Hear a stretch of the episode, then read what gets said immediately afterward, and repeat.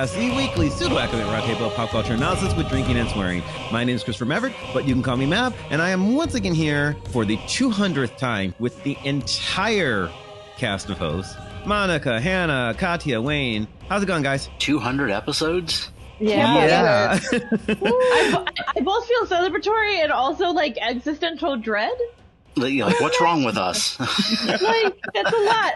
I mean, I think it's really funny because like I like we started this years ago. I think not necessarily planning anything, Yeah, like yeah. doing it. So Yeah. done it. only, we missed Yeah, only one episode ever, like for a Yeah. week. Like it's because we had technical issues and lost the recording, and that was before COVID. So like we've put out an episode every week through a global pandemic. Plus, I mean, you know, at this point, recording this podcast is how I measure the passage of time. in the pandemic. So- well, and I, I'm sure we've said before, I have talked to all of you more than most other real human beings in my life in the last year and a half, two years. Oh, Yeah. absolutely. Yeah, I don't believe absolutely. that other people exist at this point. Yeah. Uh, what what's This really is my main interesting. Form of social interaction.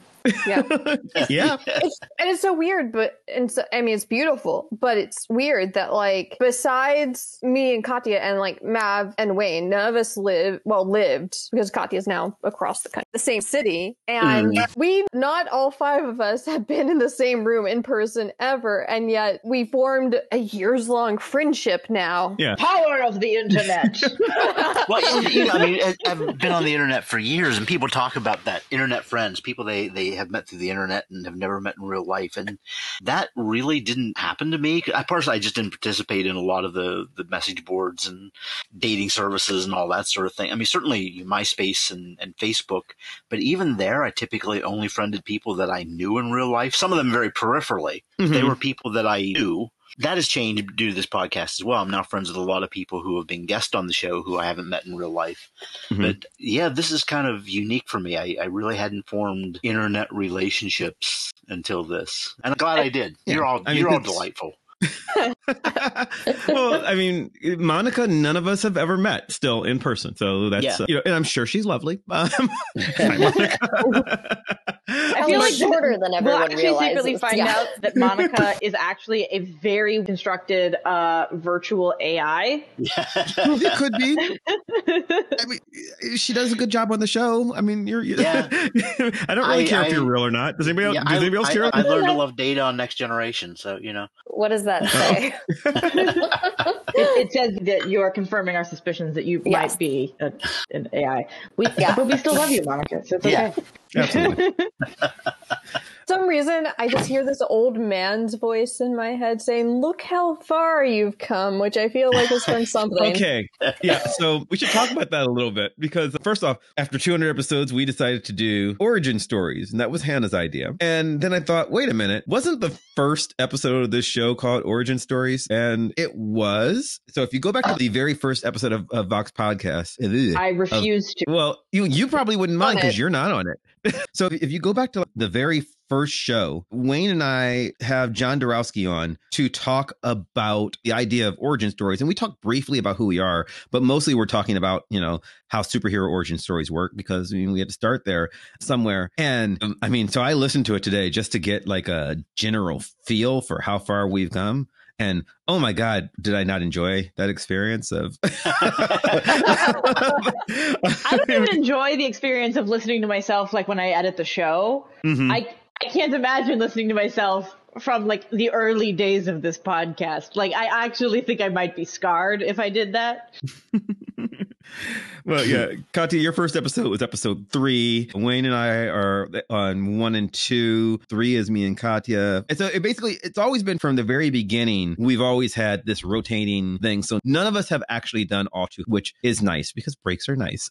Um, but it is, it's weird hearing us grow and change. So I mean, I always like every time somebody says, "Oh, you know, where should I jump in on your podcast?" and, and we always say wherever.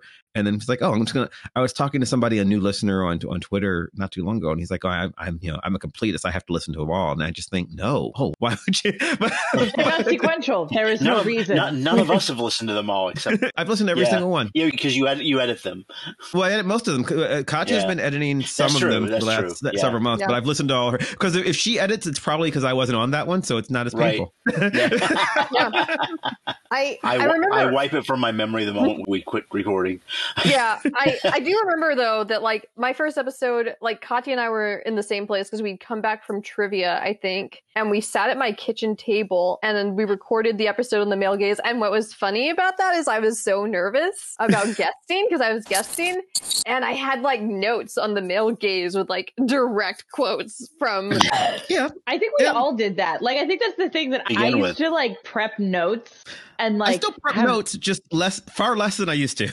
there, I have Yeah, little no, tiny. exactly. I have I will- notes, not paragraphs. I feel like it's like very much the progression of teaching. Like I feel like the first time you're mm-hmm. teaching, you write out very detailed lesson plan. You have your lecture notes. You've like thought about it ahead of time. Whereas I feel like once you have some experience teaching, you're just like like I like I got to the point where I'm like, okay, cool. I have a 15 minute bus ride to campus. This is when I'm compiling my lecture notes because it lives in, because at a certain point you're like, oh, I know what I have to talk about. Like we have to get to this point by the end of the class. I know how to do that. You just you get better at it. I don't know that I've gotten better at podcasting, but I've gotten more comfy with it. Huh? forget that there's an audience. I think I've said this like a billion times. I forget there's an audience, and I just Yeah. talk to all of you. It amazes me that people listen to us and like don't want to kick me off. It's so weird. I mean, actually, you. after this, after the Civilization Empire game thing, I think there were people that wanted to kick both Okay. you and I off of this podcast, Okay. and probably out of the gaming community. So that was fun. Okay, actually, you know, let's talk about that episode because it's it's still my it's my favorite episode I've been on, uh, which is a lot saying a lot because like I hate hearing myself talk. But we did an episode on Empire and Games for listeners who don't remember, and Katya and I wrote this blog that was like basically inherently, hey, games about Empire are ubiquitous. This is like a thing. Let's talk about it. And this is like all the way back in 2019. Episode And number people- fifty-eight. Yeah. And people wrote mean comment. I mean, so we had some really thoughtful comments too. Like I so appreciate those thoughtful comments. No, it was They actually a really thought provoking and interesting episode. but I think the fact like the fact that we made people mad was brilliant because that means we like struck a nerve and it was something worth talking about and exploring. And it actually led to Katya and I doing like other stuff like at the Duke Game Lab and we have like a future episode planned as a sequel. We just are waiting for some games to come out that we want to talk about. It was the first time I feel like I recognized, like, oh, people listen to us and actually Mm. like think about it. I think, honestly, I think making somebody angry is the measure of you've said something like worth saying on the internet. We we got a I- comment that was basically like Edward Said is wrong, and I told my advisor this, and she said if Edward Said is wrong, I don't want to be right, and that's like gotten me through many a sad time thinking about that memory. I mainly I remember a comment somebody was like trying to argue and I forget which exact game it was off the top of my head, but there was somebody who said like that game isn't about empire and empire is in the title. Oh, oh, no, yeah. it's, it was civilization, and the tagline is "Build an empire that stands the test of time." Yeah. And it's like I I I just can can you read? Is reading a thing that we do? Can we try real hard?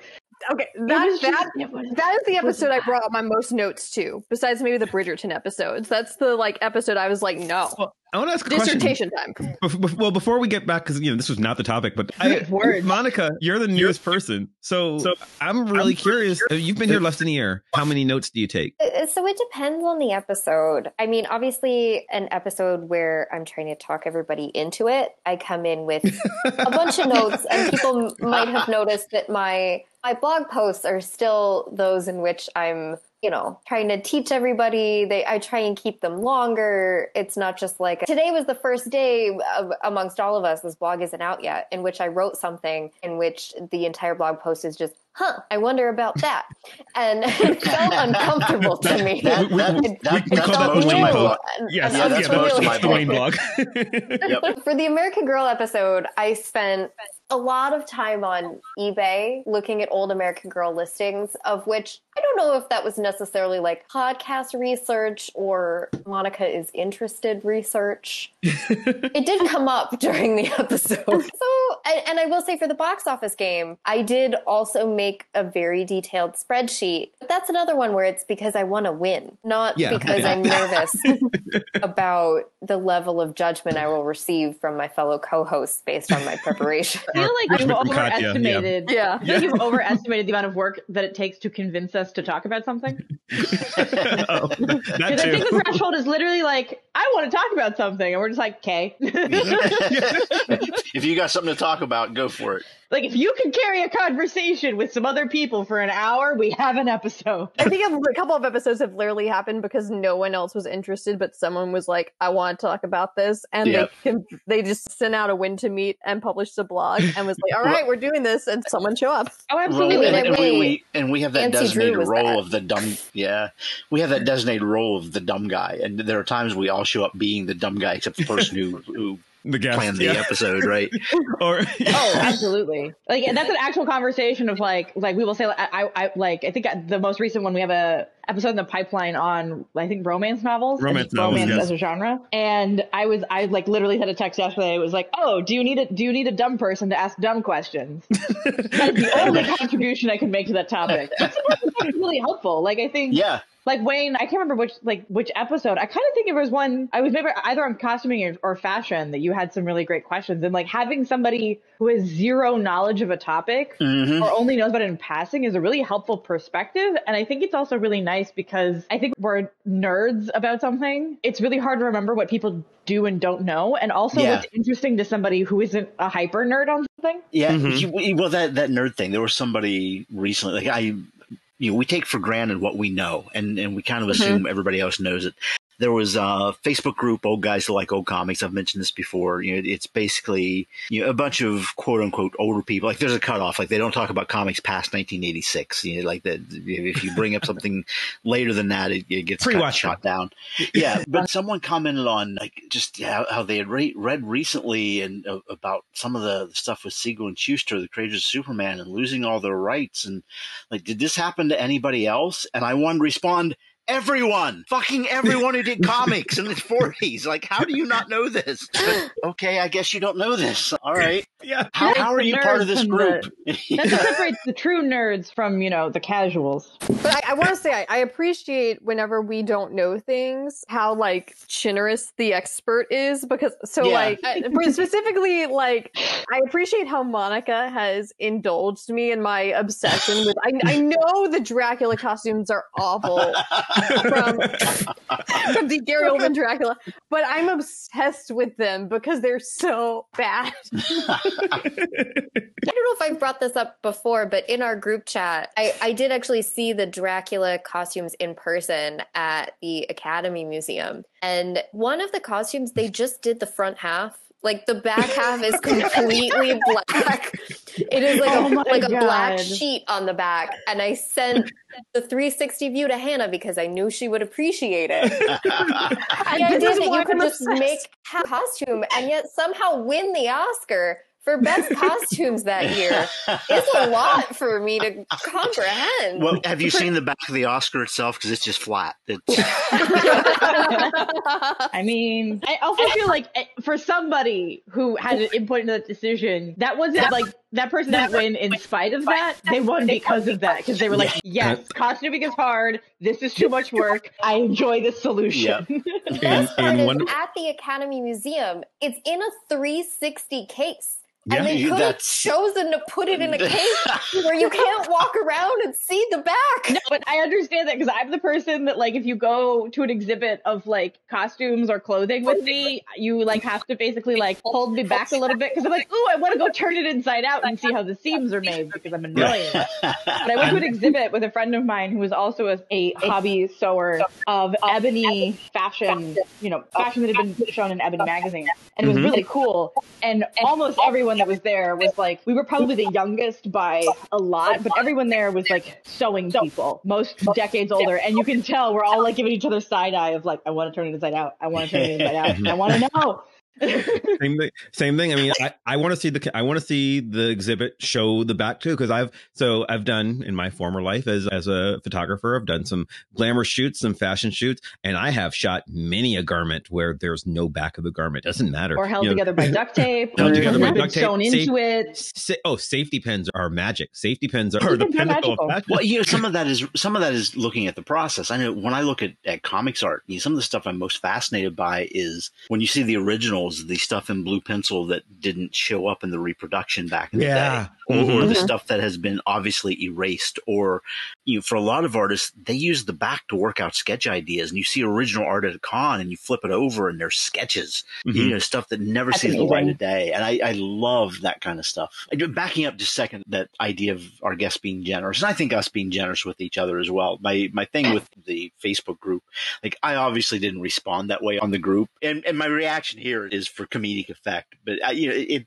it's surprising to me things that people don't know, Mhm. and there's that occasional reminder of, oh yeah. uh, you know, Not all of us have lived under this the way I have for years, and that's important to remember. Which I think is Um, the coolest thing about this show is like I, I feel Mhm. like I get to talk to people. I mean, the cool thing about working in university is you get to talk to people who are like whatever they happen to study are experts in whatever their thing is. And also I feel like academics tend to take their hobbies very seriously when they have Mhm. them. So it's kind of like an attitude that permeates your life. But I think the cool thing is like we get to that stuff stays in universities. It's like a little enclave where I feel like on the podcast, like we get to have conversations with those people, but we also have conversations with like people who have a similar approach to their interests that have nothing to do with universities and kind of put everybody together in a big, Mhm. you know, pot and then tell them to like argue. I've talked about this before on our show. When I was doing my exams during my, my co- comprehensive exams are part of, are of the PhD process, where you read a shit ton of books and then people sit you in a room and they quiz you like off the top of your head for uh, an insanely long time, and you know,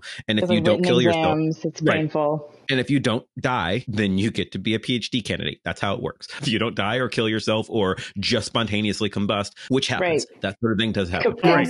Very much proved that spontaneous combustion was real. I'm being deeply sarcastic. I'm not being serious. I want to make it clear in this age.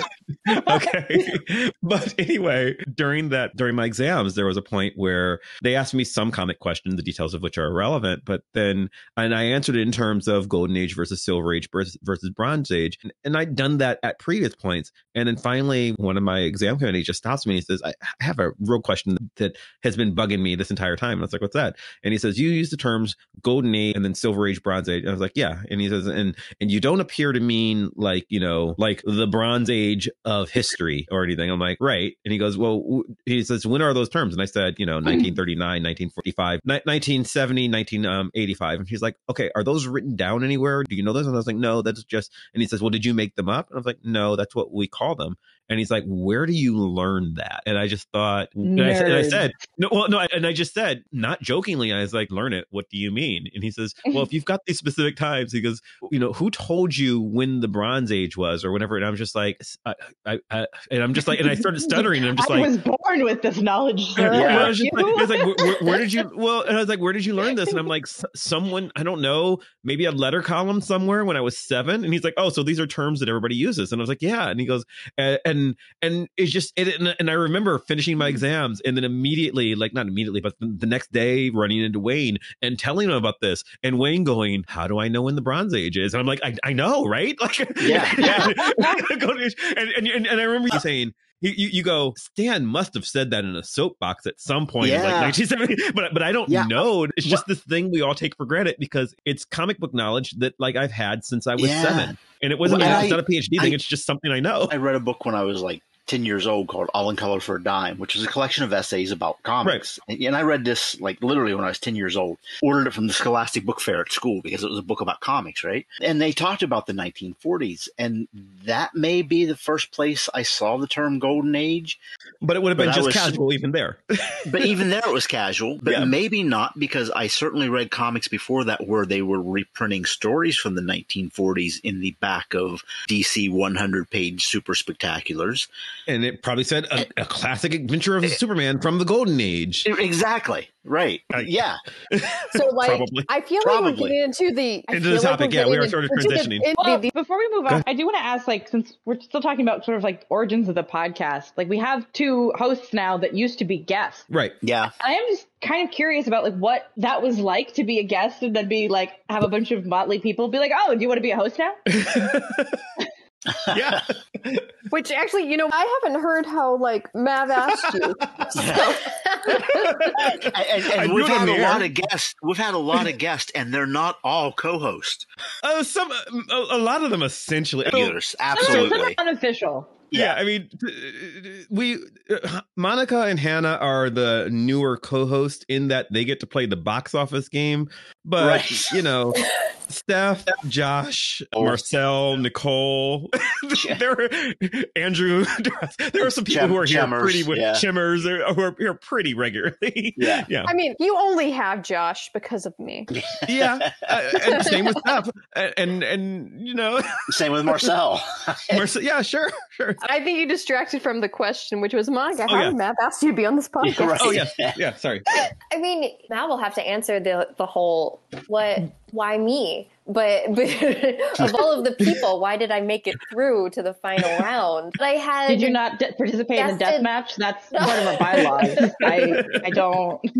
there was no comprehensive exam. And I, I had guested twice because I had guested on Gosh Golly Wow, and then I had guested for American Girl. And then we did wearing underwear on the outside. Mm-hmm. Nope, and did then Fast and Furious. And then Did we you do came Fast and back and Furious? you were like, "Do you want to do Fast and Furious?" And I was like, "Yeah, I do." And then you were like, "But do you want to do Fast and Furious as a co-host?" You were like, "But do you want to do this forever?" And I was like, Yeah, I "I, guess she kind doesn't of do want to do this forever." yeah, I guess you don't know, but we had we it, it wasn't like I just woke up one day. The four of us had a conversation about it.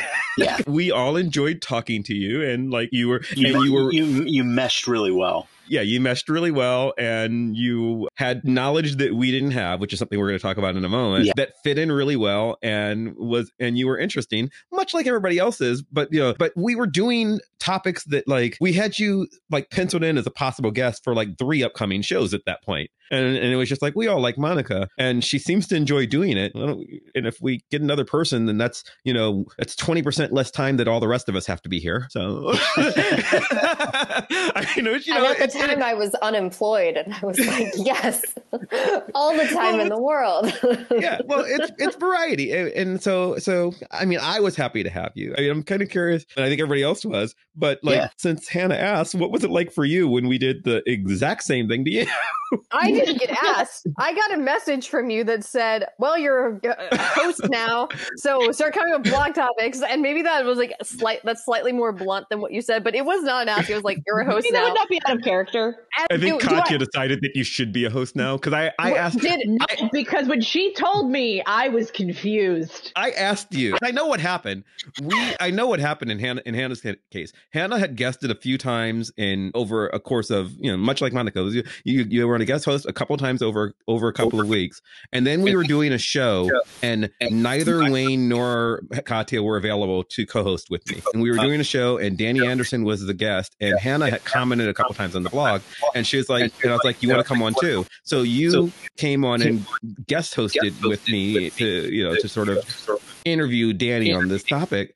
And then after you were done, I actually talked to Wayne and Katya and was like, should we just ask her to be on forever? And you guys were both like, sure. So then I, and Katya was, Wayne was like, sure. And Katya was like, oh no, she'd be perfect. You know, a- absolutely. Oh, We should right. definitely do this. And so, so, so that's when I said, all right, you're a co-host. And I texted Hannah and basically said that you're on now forever because Katya said that you were. And then I That was the guess, thing, because I think what I remember is I think we because at the time we were both still grad students, and I think what you we met up at Do probably in like the grad student lounge or whatever, and which sounds much fancier than it actually is. It's, It's where sad. the bad coffee maker lives, but which is a very Mhm. important coffee maker, I will say. And it- I'm alarmed by that news. But basically, I kind of vaguely remember like you coming in and basically we are chatting about the normal stuff, and she's like, "Oh, by the way, I'm a podcast host now." Because I don't think I realized when you asked that you were going to tell her like immediately, or like I I just didn't know. Like, okay, cool, and that's that's happened. and again, not asked, told. Which, like, to be fair, like if you want something done, you can just tell people, and that's like a move.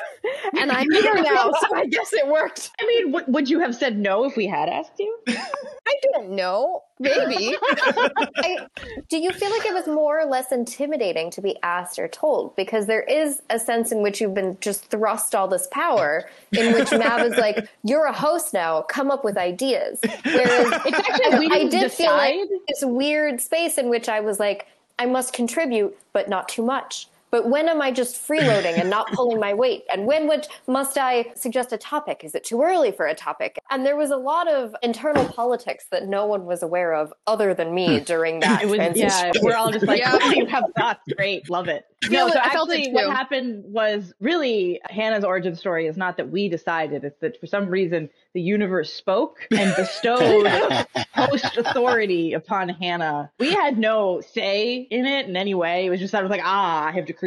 I should also point Oh. out Hannah had already written a guest, what was going to be a guest blog before, because you had a you had pitched an upcoming idea too, so we knew you were coming on again. Anyway, it was just like, okay, you're just I think that's the other thing. Is like there's, there's Yeah. a threshold of like I think there's like a complex algorithm that none of us are actually consciously No. aware of, of like the number of times you are on.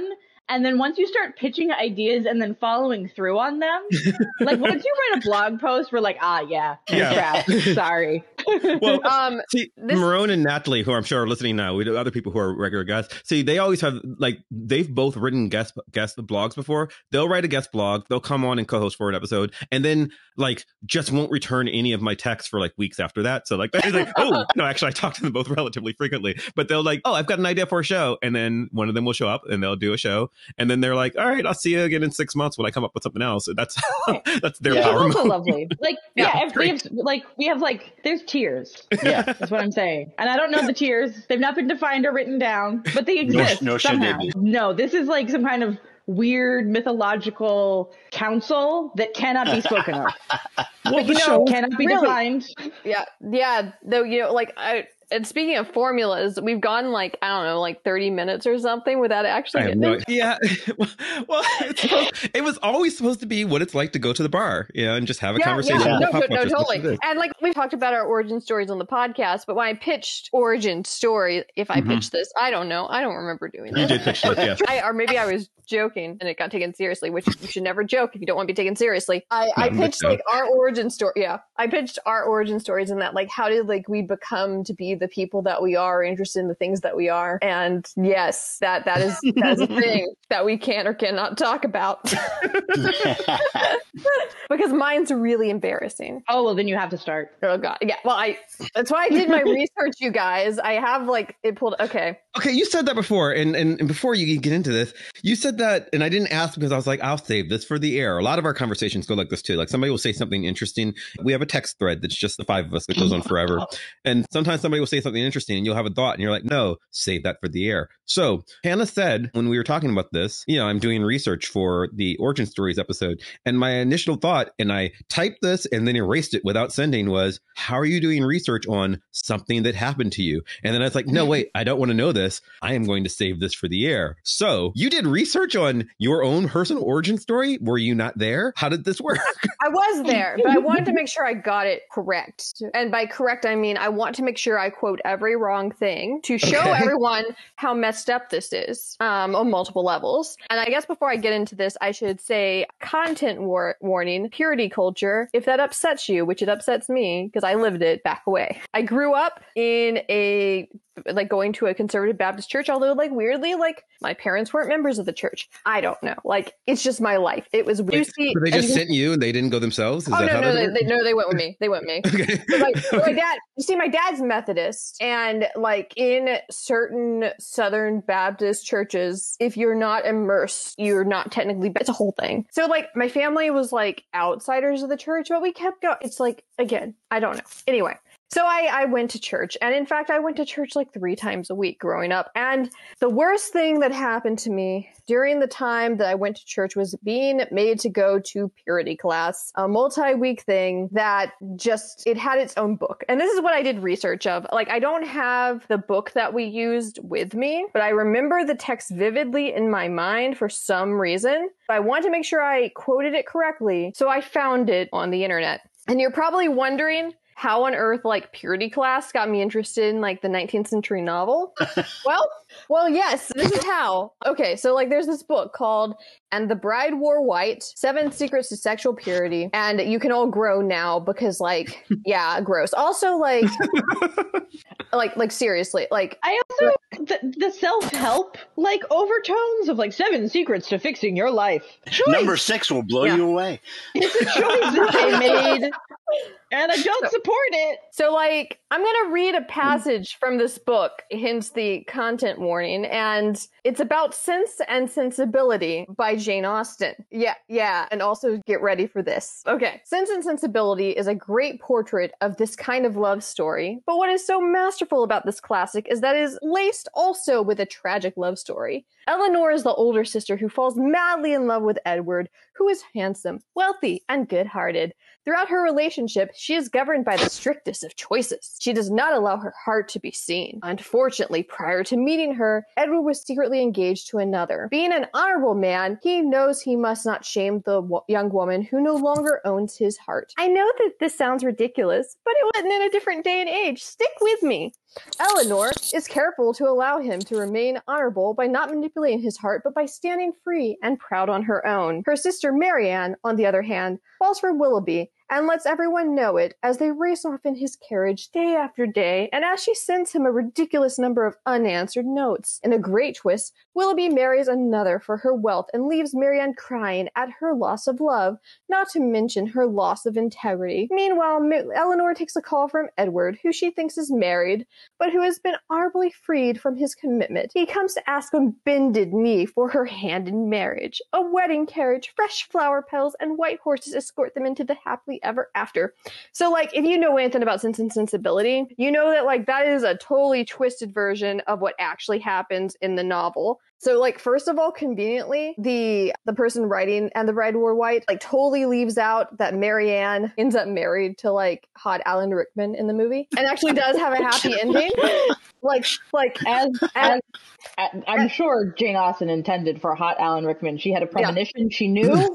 yeah, like both sisters end up happily married. Elinor is not flawless. Like every plot point that this author mentioned is like slightly twisted around and made to make Marianne look like, you know, a hussy villainous and Elinor look like a pure proprietary like person and it's all BS. Anyway, for whatever reason, I was like, I'm going to read Sense and Sensibility. Okay, yeah, I was going to ask if you knew that. You didn't know that when you you read No. this this purity book first, correct? Yes, yeah, Gotcha. and I'm going to read one more passage to see to just show you why young Hannah was like annoyed with it before she even read Sense and Sensibility, and also again, I apologize to literally everyone because any sentence this human being writes is basically inaccurate and inf- offensive. I mean, So- honestly, this is fascinating. So like after she like writes about Sensibility, the direct paragraph after is I love Psalm 45. It was written as a wedding song and was probably sung at many Jewish weddings in the days of King David.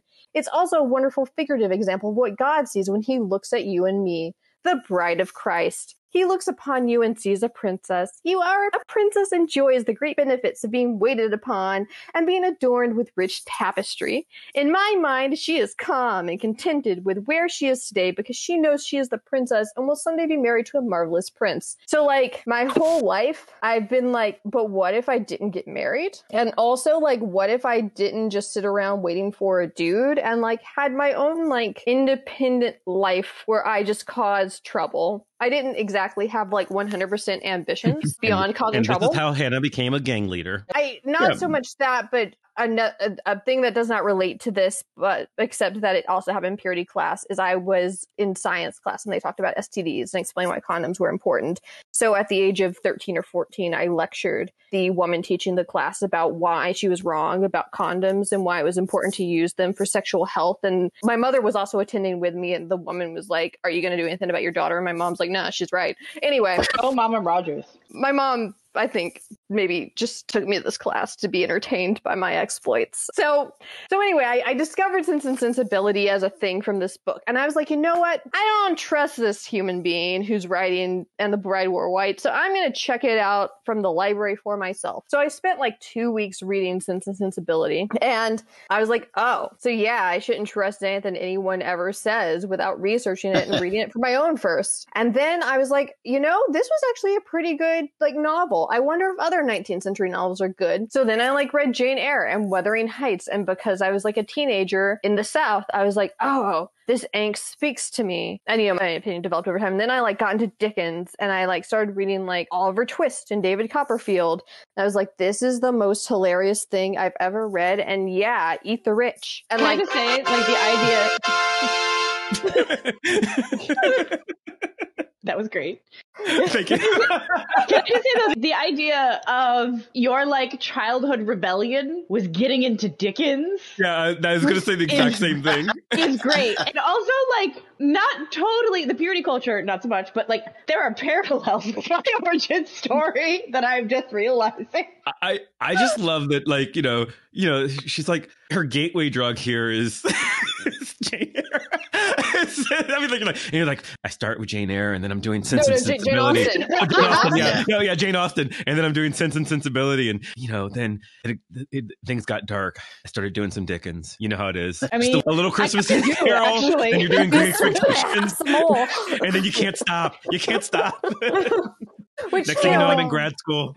I mean, in some ways, yeah. Uh, like I took like a little detour where I was a biochemistry major for a hot second, but I missed reading books. So then I once again rebelled against what I was told to do, which was get a STEM degree, and was like, "Hey, mom and dad, I switched my major to communication and English." By so, but, but like I, I think like you know what's important from that is yeah, okay, this is how I got into like 19th century novels specifically, but it you know it it taught me like yeah, you should like read things and do research and like be exposed to new ideas and like sure some of those books like reinforce bad things from the dominant culture that I've talked about like a lot on this podcast like see all my rants about Jane Eyre but you know like I I stopped trusting the adults who were putting authority over me. And I mean, like, you, you've heard my stories about like lecturing adults trying to ban books or convince people that books were bad at that church. So that was a real fun time for me. You know, like, like be brave, like rebel, do things, even if it's Dickens. Rebel, read 18th century literature. Sure. I mean, you be 18 and like you yell at adults. It was Was. fun. It was, it was a bit of a thrill to like put them in their place because I knew I was smarter than them and knew more about the subject, which sounds a bit arrogant, but like you don't understand how low the bar was, or maybe you do. Uh, I mean, Yeah. based off of hearing that, I- I, I can think- make some educated guesses. yeah, I yeah, I, we probably all have similar stories, if not quite as specific. yeah. Yeah, I mean, similar experiences anyway. I was gonna say the idea of like how old were so how old were you when the I must read Sense and Sensibility because I am compelled happened? I think I think so. I that time's a little blurry because of all the hurricanes. But I think about fourteen, like like like this is like around Katrina, 13, 14. Okay, because like I was thinking about like what is my origin story, and actually, the, like one of the things that sticks out to me from around that time when I was in middle school, and I think I still have it at my parents' house. I keep try- I was trying to find it. Is I have a copy of Brave New World that if you looked at this book and you knew that I had I wrote a book report about this book when I was 13, you would have said like, ah, that is someone that is going to go to grad school. because the amount of underlining and sticky notes in this thing is appalling. Like it's it's actually insufferable. and honestly, I went through and I, I have marginalia in there from when I was 13. And like I remember, I can't find the copy now. I know the sticky notes are still in it, unless my parents have, you know, it's disappeared. But I remember looking at it a few years back and looking at some of my margin notes, and it was funny because I'm like, actually, I wasn't wrong because like some of the points in there, I'm like, actually, some of these are not like they were just like, why? Like this seems stupid. Why are they obsessed about zippers? What's this whole fucking thing? and I'm like, this is really interesting because that was around the time that I was deciding, like, oh, I'm gonna go. I want to go to. I like. I want to be a writer of some kind. I want to study literature. I want to do all all that stuff. And I had already kind of had a vague idea if I wanted to get a PhD because I am an insufferable nerd. And I was like, and that book to me, when I look back, I'm like, yeah, that that should have been my parents should have been alarmed. but some of the notes I had, I'm like, some of these aren't wrong because there were some things that like the questions I had back then were things I ended up following up on, not necessarily with that book, like in like future research papers in, you know, my senior thesis in undergrad or in my master's program.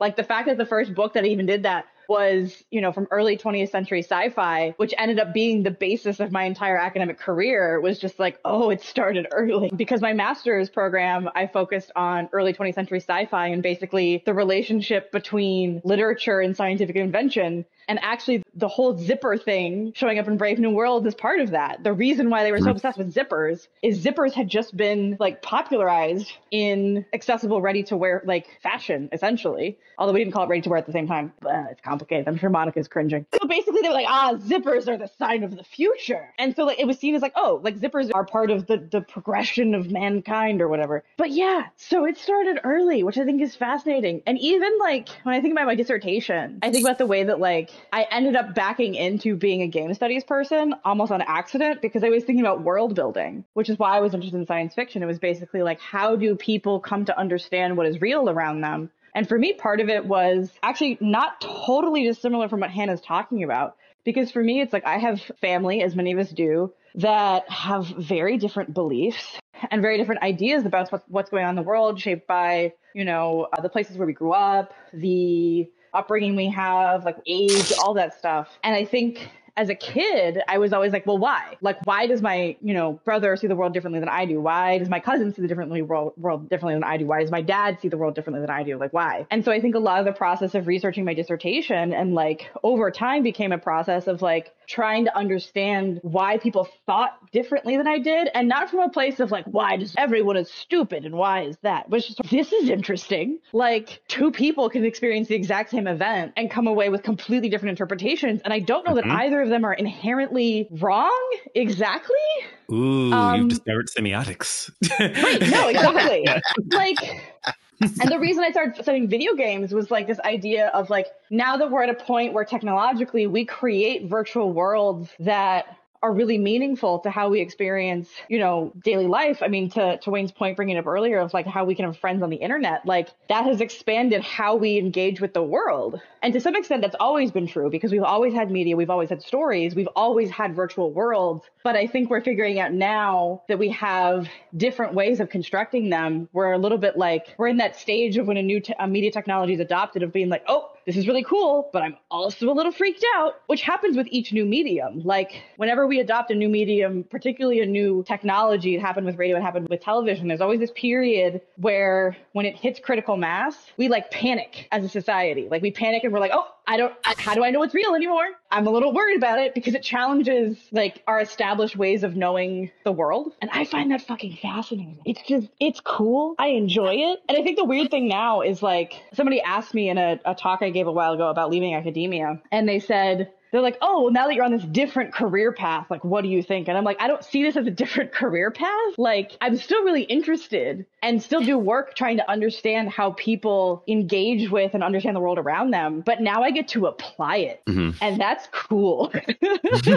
like, because basically what I do now as a user researcher, I mean, it's less grandiose than like, oh, I'm going to build virtual worlds and blah, blah, blah but I do get to contribute to designs that shape how people get stuff done. And depending on what they're getting done, that can have massive consequences for their everyday life and for the people around them. And that's A, really interesting. And I think also really important that we think about not just like how, you know, is a website or is a piece of software easy to use? It's also like, how does me getting the thing done that this thing lets me do impact everything else around me? Like, what's the cultural consequences of it? And I think it's really interesting because I, because people, I think, are starting to think about that in a way that they weren't five years ago. And that's so fucking cool. It's just so fucking cool. Like, why is everyone not like excited all the time about like the world is weird and you get to know stuff, which I think is why I enjoy this podcast. Cause like everyone that talks about this podcast is like knowing weird stuff is cool. I mean, like thinking even like I mean, you're making fun of me uh, a little bit for like saying you know like my 19th century novels was my rebellion, but like how they were used in that, like like how Sense and Sensibility was used in that book, what stories are being told in novels, and like how we interpret them and how we talk about them also shapes the world and like how we see it and our values Mhm. and like Right. That matters. Like Well, I think a lot. I think that your example is really cool too. It's because I think so often we use historical literature or historical culture to like, oh, like like this was traditional and therefore it's correct. And it's like actually we misread history all the time doing that. Yeah. Like I remember someone was trying to explain to me that like someone drunkenly, I don't think they meant to say what they said, but a guy was trying to explain to me that women never went to war. That's And, misleading. and I was like, he basically said, "Oh yeah, like the early 20th century was the first time women went to war," and I was like, Yeah, "What are you talking about?" All It women first time women were legally enlisted, and uh, I mean, yeah, okay, Right? Also, yeah, like, are you? Do you mean like in the United States? Do you mean ever? Do you like what do you mean? like, but I think it was a- because you know, in Yeah. a Columbus discovered America sense, yeah, sure. Yeah, it seems sort of what you're saying, but also like no, but also no. but like a little bit different, but also like I don't know. As much as, as much as I'm teasing you about, He'd never the seen the great documentary Mulan, is what he's saying. I mean, well, as, as much as, I, as I will forever tease you about the Victorian uh, literature thing, I also think it's really cool. Yeah. As someone who also read some sensibility at that age and probably got infinitely less out of it than you did. well, then you'll really enjoy my like eight eighteen year old me's point by point comparison of the Lion, the Witch, and the Wardrobe and Harry Potter, and while they're why they're both in, inherently Christian, and also like their relationship to Greek mythology and paganism that I gave as a speech interrupting a guest speaker at youth group. That was also very fun and very cool of me. I I mean, very- A, you're probably not wrong, but B, like this is the thing. I think that there's probably a scale that you could use to determine will my child go to grad school? And I Which think I- you know, most of that scale is how insufferable are they on a scale of one to ten? I, I never conceived of going to grad school. Like it was not like a thing I considered until I went to college and I switched my English degree and I was like, huh, what could I have a goal of that's respectable that'll get my parents off my back and let me do something fun? I love you. I love you, mom and dad. I don't mean it in a bad way. You're just concerned about your future. Yeah, I, I And if my child went and got a PhD in literature, I would at least be like, okay, okay. but like yeah, but like young me never would have even conceived that I would like would have gone to Duke or applied to Duke because like I just would never imagine that like that would be a door open to me. yeah. Weird. Anyway, So, who's next?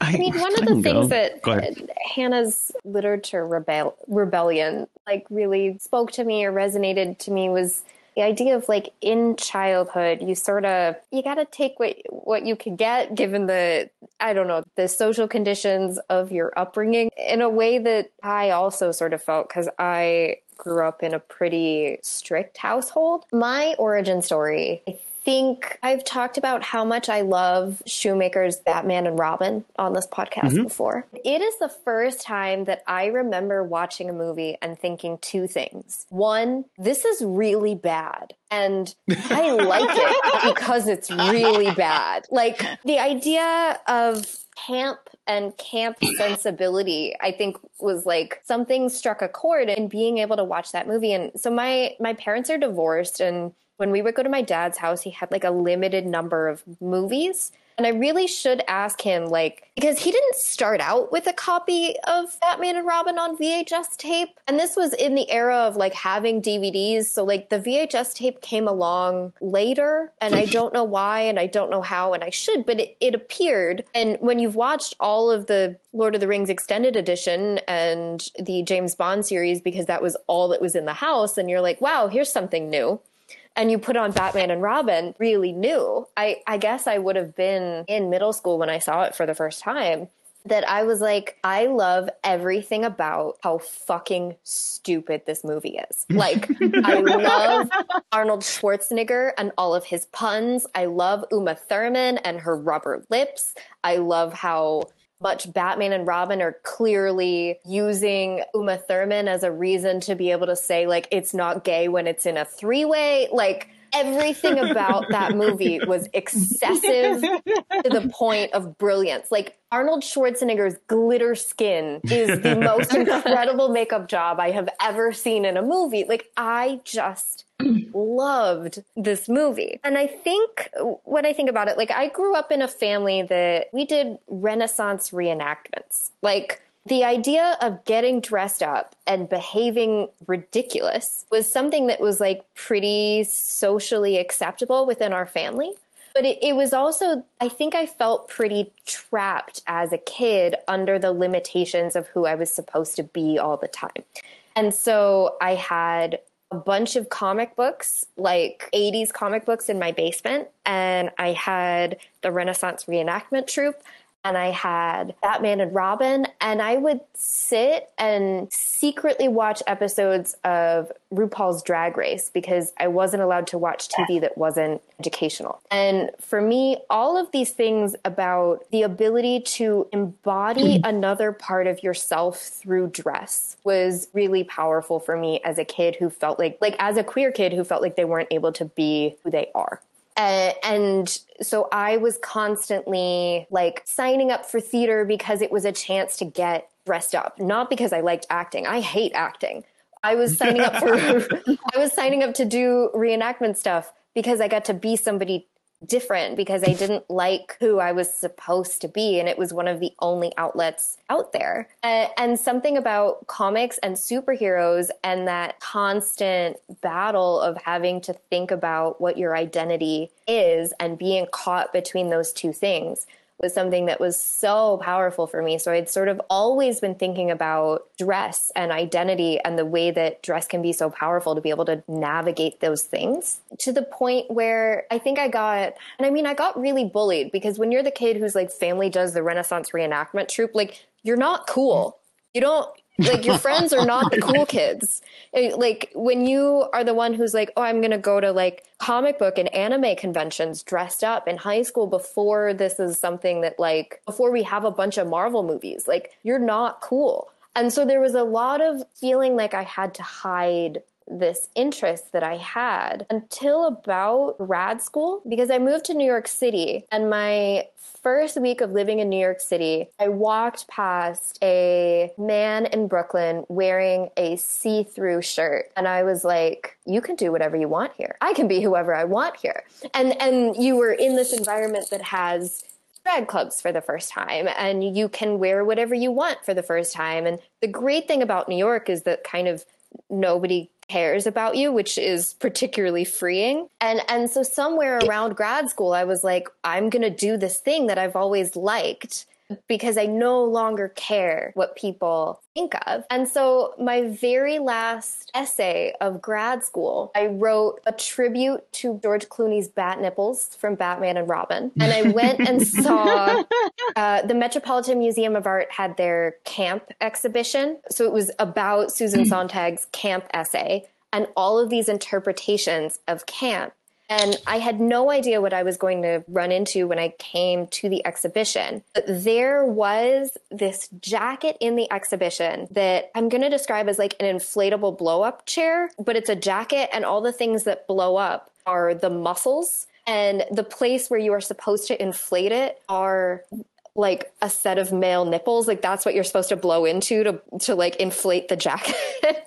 there, there, was just this That's moment brilliant. of like, oh, all of these things connect. Like camp is I, I, guess I hadn't realized until grad school and until all of these things and until seeing Batman and Robin and seeing all of the nipples where I was like, oh, like camp and queerness like really go together. And that's why this has been this thing that's been so resonant for me throughout time. So thanks, thanks, Bat Nipples. decadent 19th century poetry, I think you might be really into. I also feel like at some point when you write a book or whatever you're going to write, somewhere in the acknowledgments needs to be thank you, Thanks. Bat Nipples. Yeah. Yeah. Nobody else. First... Not your husband, not your parents. No, just like literally, I just want to thank Joel Schumacher and Bat Nipples. That's My it. My very first movie that I ever was on set for was a George Clooney movie. And that, and so like, and my husband is currently working on a documentary with George Clooney right now. And I just keep waiting for the moment where I'm like, when can I bring up the nipples and it not be weird? Maybe he'll listen to the podcast. Oh god, no. Well, um, and you'll never have to say anything, and he'll just know. I want no, I want us to share that moment in person in which I tell him his nipples had a deeply profound impact on my psyche. I just, I just try to imagine the facial expression that follows the sentence. Your nipples had a deeply profound impact. Um, watch Hail Caesar and the part Oh, where he joins the Marxist reading group, and I think that might be it. So I mean, I've I've been to like because I've been on set with George Clooney. It was for Ides of March when he was acting and directing, and I've been to a mm-hmm. couple interviews and I've overheard a fair amount of like my husband having chats with George Clooney, and I'm like, he's gonna love this. Like something about his like sense of humor, the amount of like f bombs that he uses colloquially, like he's gonna think it's hysterical. He's gonna like it. We're gonna be best friends because I brought up his nipples. I feel like also specifically like the idea of my nipples contributed to somebody deciding to go to grad school is is a is a, is a narrative that I I, I, I it's just don't want one. Monica to get me too'd by jo- by George Clooney. So please be careful. Oh. I mean, like, like there's there is no good way to do this. Okay, like let's be clear. There is no good way to just walk up to you know. I mean, yes, I get that he's a celebrity, but he's also a coworker of your husband, and there's no way to walk up to your spouse's coworker and be like, "So about your nipples." That's, there's no way to have that conversation. That conversation is not okay to anyone listening to this show. okay, But I would like to think that mm, I'm gonna hope that, that me and George Clooney's nipples have a special relationship that other people can't replicate. Not getting back. I'm just saying, I don't think that he has had this conversation with a lot of other people. yes. And maybe okay.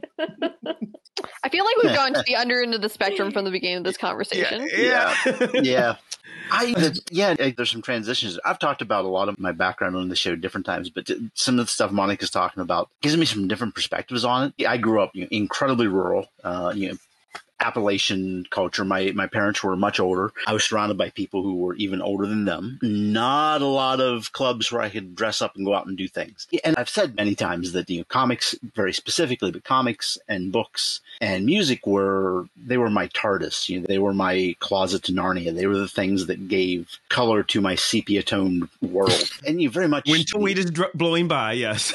yeah, you know, and it, it, yeah, it is. You know, all, all those old pictures of you, whatever, and and and that's an exaggeration. I didn't grow up feeling depressed or deprived or whatever. You know, I had the books and whatever. I was unaware of a lot of the much bigger world, but you know, I was certainly drawn to uh, you know, superheroes, and the costuming was part of that.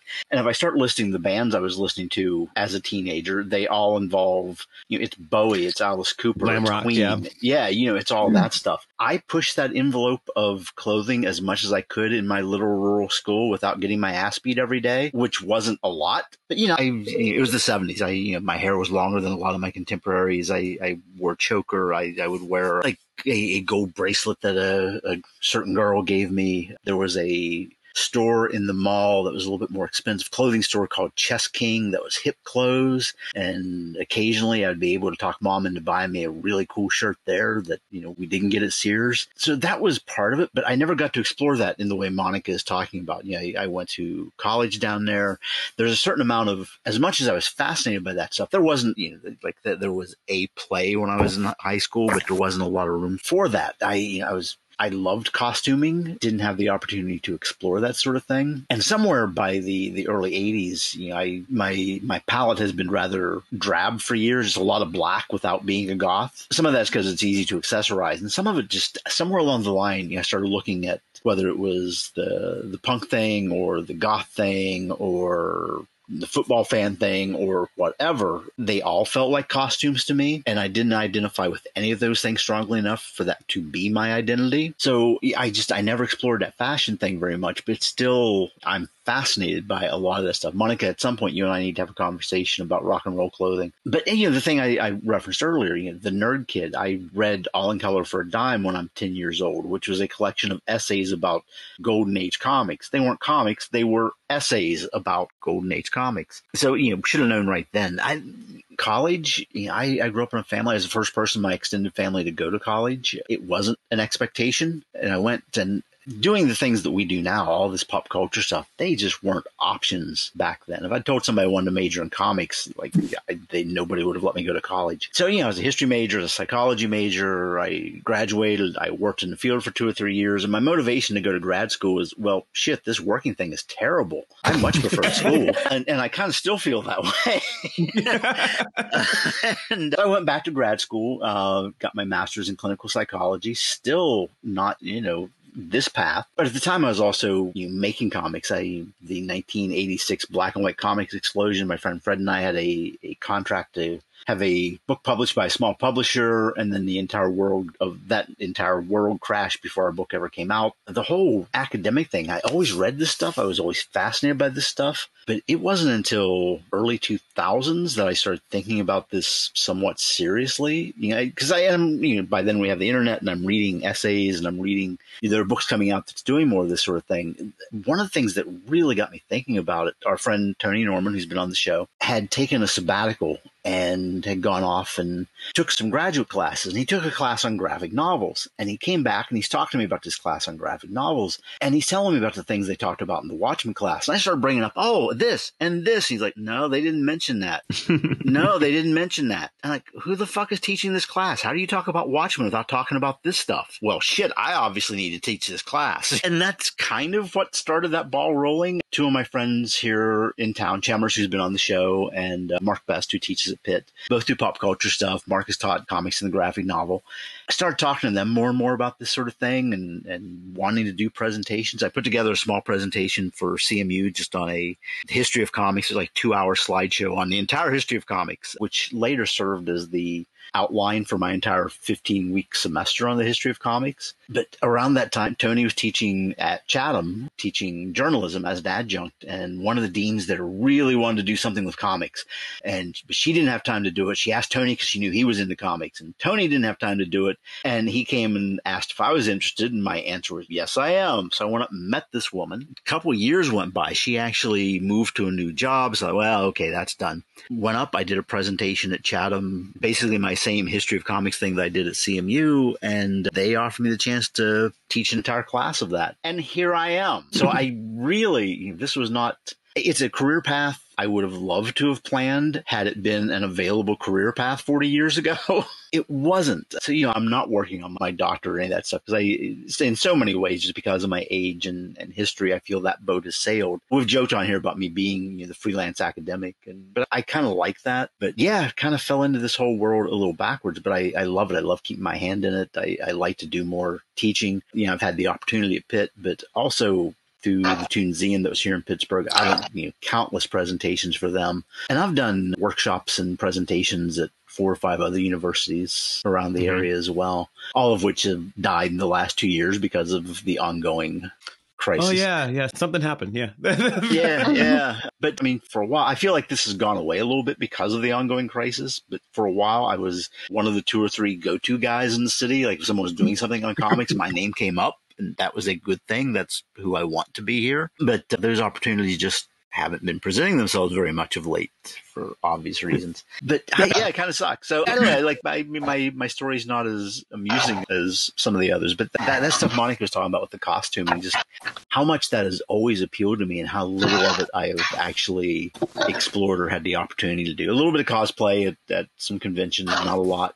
Halloween has always been a lot of fun because that's the one day you can do that and get away with it. I kind of I mean, push back when you say that you haven't done it because yeah. you have. Yeah. McLuhan has that like all dressing is performative in nature. And right? Yes. And so the idea of you saying I tried out all of these things Mm. and none of them seem to fit like who I am. There is a sense Mm-hmm. in which like it's not supposed to. It's supposed to be fluid and you are supposed to try all of them on until you Mhm. realize that like the thing that you are is you. It like Yeah. no one ever fits into one of those things. That's sort of the point of like the construction of identity Yeah. and the construction of trying on all of those different like Yeah, and you're right. Like so you Yeah, have and done it. Yeah, You know? well, and I, I didn't. I mean, I when I was saying that stuff, I never, you know, the people around me, I never did the goth thing. I never really did the punk thing. Yeah, I, I just I'm wearing my jeans and t-shirts or whatever.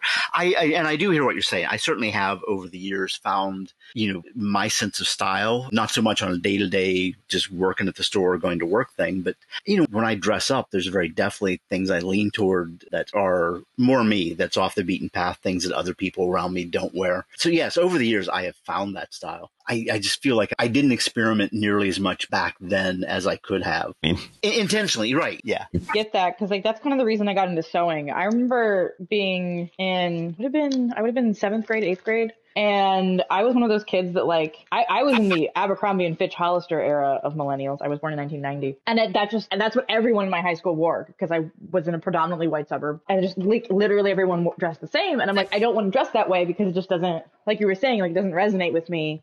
Mm-hmm. And my weird ass wanted to wear blazers and waistcoats because that's normal. But of Well- course, that's not a thing you could get, especially, I mean, now, this is actually one of the reasons I love TikTok. I see like so many like young, younger people younger than myself, like 20s, even like late teens, like dressing weird as hell Yeah. because it's available now. Yeah. And, and I think especially the aspect of like you can perform that for the internet in a way that mm-hmm. they like because I, I would be surprised if most of those, especially the younger kids, dress like that all of the time, especially depending on where they live. But I- you can I perform that online for people who are like minded in a way that you can't. But that was also I wanted to wear yeah. Because like I remember I wanted to wear like very masculine stuff in terms of like I, I made and I made I wish I still had it but I made a like tailored men's waistcoat that fit me because I also like hit puberty really fast and so wearing men's clothes in a way that was actually like fit me was not possible. hmm But I also I- wanted to make like corseted cocktail dresses from the 50s.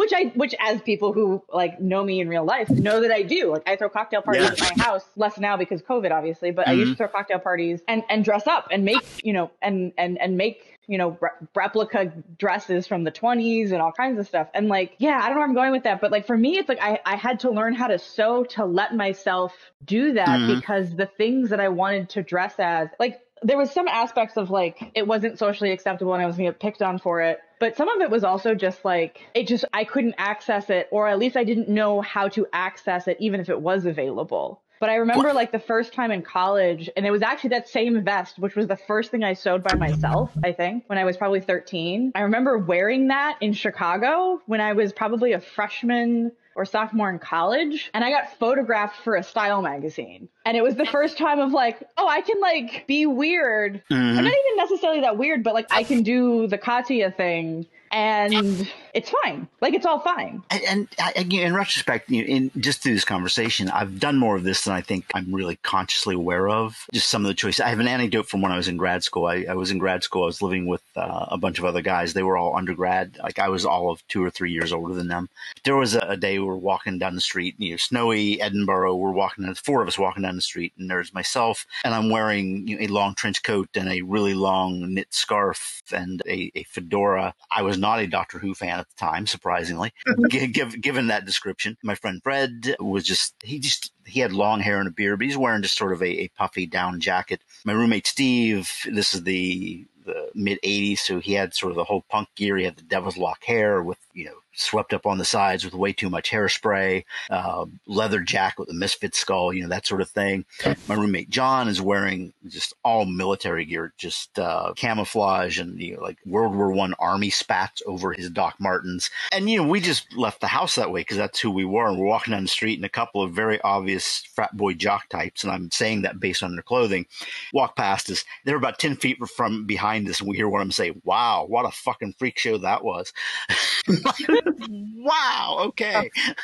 See, I, I was lucky enough. I grew up in the suburbs outside of Portland, so it was a little bit different. But I was also lucky enough to live near Portland, which it's interesting to move back now because when I was growing up, Portland was much weirder than I feel like it is now. There's still pockets of it, but like I remember I like the first like piece of clothing I bought with my own money that wasn't cheap was a handmade top hat, hmm which is like like with weird shit that I wore as a kid. Probably like 17 and I was like, I don't have a hot top hat. This seems fun. I don't know. And it was also probably the sign of like, oh, I will grow up to be a union person because I think the reason I wanted to buy it is because it had the name of the person who made it in the brim of the hat. And I thought that was the coolest fucking thing I'd ever seen. Because I'd never seen, I'd never, I think that was the first time I saw something that you could wear that was like that. And to me, I was like, oh, that's like art. Like people sign art. And I thought that was the coolest fucking thing. So like all the money I had saved from my job at the time was just like, I'm going to buy this thing because I want it. Mm-hmm. I just remember going to like lunch with my mom and I was wearing this fucking thing and the waitress looks at me and like I had the opposite experience and I'm like very glad that I did because and I think it's because of the city I, I grew I grew up near and she just looks at me and she says like that's such a cool hat and she's like you must be so brave to wear that Ah. and it, it literally never occurred to me because I thought I was just Yeah. wearing a stupid hat. And I was like, oh, I'm like, this was, and it was like, I don't know, between that and like when I, again, when I was in Chicago, it's like both of those, I think for the people who said those things were probably very minor experiences, but like looking back, they were ki- like kind of huge. Of like, Yeah. I felt like I was being, not necessarily that I needed permission, but somebody was like, oh yeah, you have permission from yourself and it's cool. And also like, I very much, I love it when people dress weird because Yeah. even if it's a style I don't care for, because to me it just like it makes me happy to see people dressed up, not even dressed Mhm. up, but like dressed distinctively hmm because it's like it's to me that's the reason I like graffiti. It's like or public art of any kind really. It's just oh, I'm going about my daily life and you for whatever reason are wearing whatever it is that makes you happy and also like I get to see something interesting today because you did that. And so it always makes me so happy. And like it's like these moments where I recognize like, oh, I did that for somebody else. Like it's so like Yeah. so cool. I've had a, a number of frock coats in the last 20 years. I've adopted that for weddings, funerals, and gunfights. You know, whichever comes up, it's appropriate. So- have you had? yeah, and, and so I, you know, and that's become a, a look that I don't see anybody else doing. And I thought, okay, this is me as an adult or whatever. And then I Like I stumbled don't have a the- frock coat. Come Well, on. yeah, I'm sure if anybody I know does have one, Yes. it is you. How but dare it, you. It, it's kind of become one of my things. But then I, you know, I found this picture of myself as a teen, and you back once again in the country, everybody's wearing you know, just denim jackets, but they're the the shortcut denim jacket. I'm standing there in this picture, and it's a denim jacket, but it's a frock coat cut. Like I was wearing that shit back then. Oh my And I god! Completely idea, forgotten that. The idea of a denim frock coat. Yo, is and, and, and it had the big, it had the big giant pockets in the front. This is so seventies. Oh, And like, I and, love it though. and when I saw this picture, it's like, oh my god, I was doing this then. So Me- one of my favorite like pieces of fashion history is at one point in time, Abercrombie and Fitch paid Zizek to write a back to school catalog. I Sorry, what? Like like Zizek, talking about like the same pop Zizek? philosopher. Yes, the same Zizek because there's only one. Wrote a Thank goodness for that. a back to school catalog for Abercrombie and Fitch, in which he talks a lot about like, sex because it's Zizek and because it's Abercrombie and Fitch. But those things like exist together, and this is supposed to be the height of like fashion and culture in the moment that is that it's produced. Like this is the early 2000s when Abercrombie and Fitch is sending home those like very thick, horny catalogs that are a lot more naked threesomes than clothes. Like Yeah, my, uh, my mom called them Abercrombie and Filth when I was a child. Yeah, she wasn't even super puritanical. She was just like, "What the hell is this?" Yeah, my mom would not let me shop there. Also, the entire time that we've had this conversation about fashion, I've just been thinking about my mother agreeing to go into Hollister that one time. And if you've ever been to Hollister, you might remember that it is like just pure dark. So I worked And at my mo- Hollister.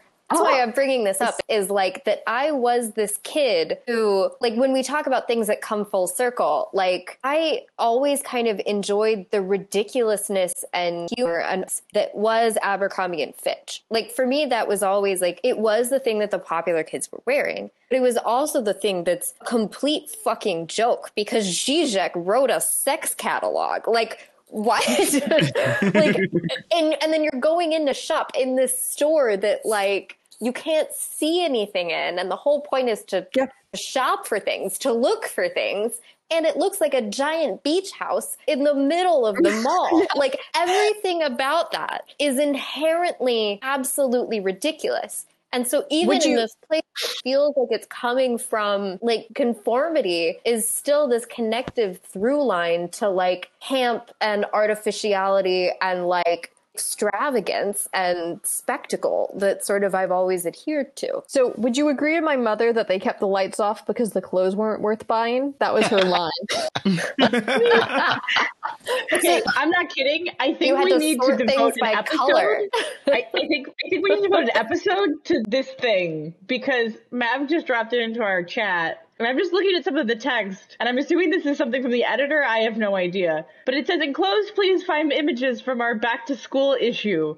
We've never had a philosopher write the text for our images before, so write what you like. This is the part that I really enjoy. We're looking for that quote, Karl Marx meets Groucho Marx, unquote, thing you do so well, exclamation point. Oh, Thanks. The entire catalog is a, a tiny cultural masterpiece. I may or may not have mentioned that I am actually an Abercrombie and Fitch historian. So We need an one of episode the on things this. We that I know it. a lot about is the history of Abercrombie Fitch as like a fashion company.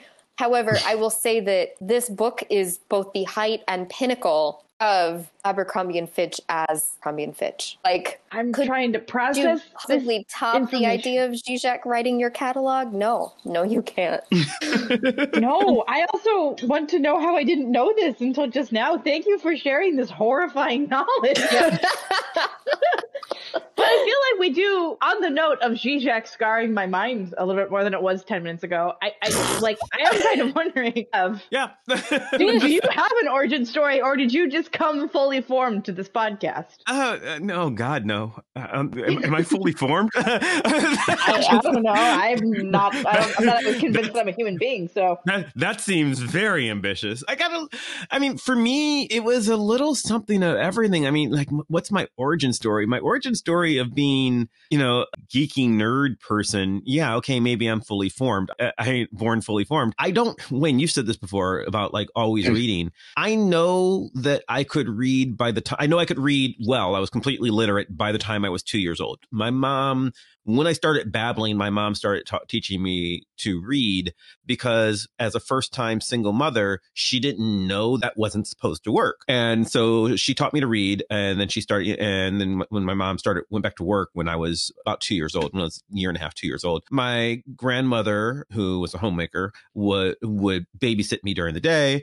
My grandfather got home from work before my mom did. So my job from about the time that I was two years old was when my grandfather came home, it was my job to get the newspaper and read him the newspaper so he could just sit in his chair and read the newspaper to him. And my grandmother walked in the room and saw me with the newspaper and she yelled at me, Christopher, that's for grown-ups. You you can't, you know, take you and took it away from me. And I was like, but I'm reading to grandpa. And she's like, well, and my grandfather's like, yeah, Mabel, give him the paper back. He's reading to me. And my grandmother's like, ha, very funny. And so, so my, grandmother, and, she's like, he's, and I'm like, I'm reading the paper to grandpa. And so she's like, all right, what's this say? And I look at it and I go, tha. And she goes, all right, very good.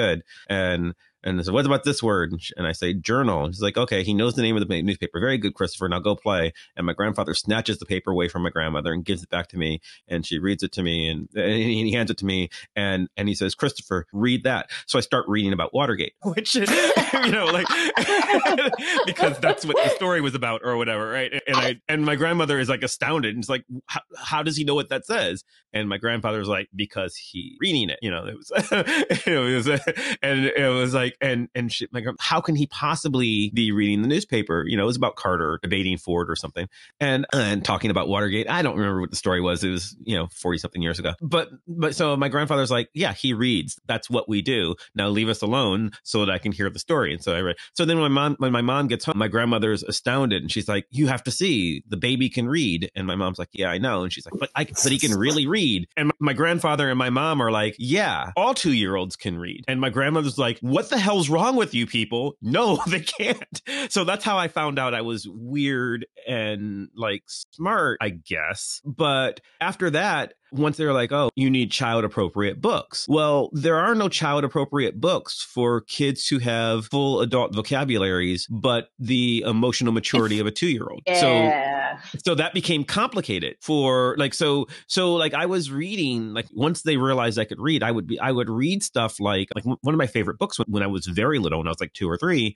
was The Monster at the End of this book, starring lovable furry old Gro- Grover. But it's a, you know, it's a picture book about Grover from Sesame Street that was educationally 18 years too young for me, you know, but I was two and I couldn't read anything interesting. So, uh, so until I was, when I was like five or six or seven, I started reading the Oz books, which I've said on this show before. And then I, I read Narnia. I read one of my favorite books as a really little kid was Watership Down, which I don't know if you've read Watership Down before, but it, there's a lot of things that are really kind of terrifying. And I read it when I was six because what? Sexist buddies, yeah. Yeah, and it's and I really liked stuff like that, but I didn't know that was just my life growing up was reading stuff like that, and eventually getting into comics. When at seven, I discover six or seven, I discovered comics because I started flying to see my dad. My parents were split up, as I said, so I started flying to see my dad. So they would just whichever direction I was going from Cleveland to Houston between the parents, they would just shove me on a plane with a bunch of comics to give me something to do for the flight, and that's so that's like how I started, you know,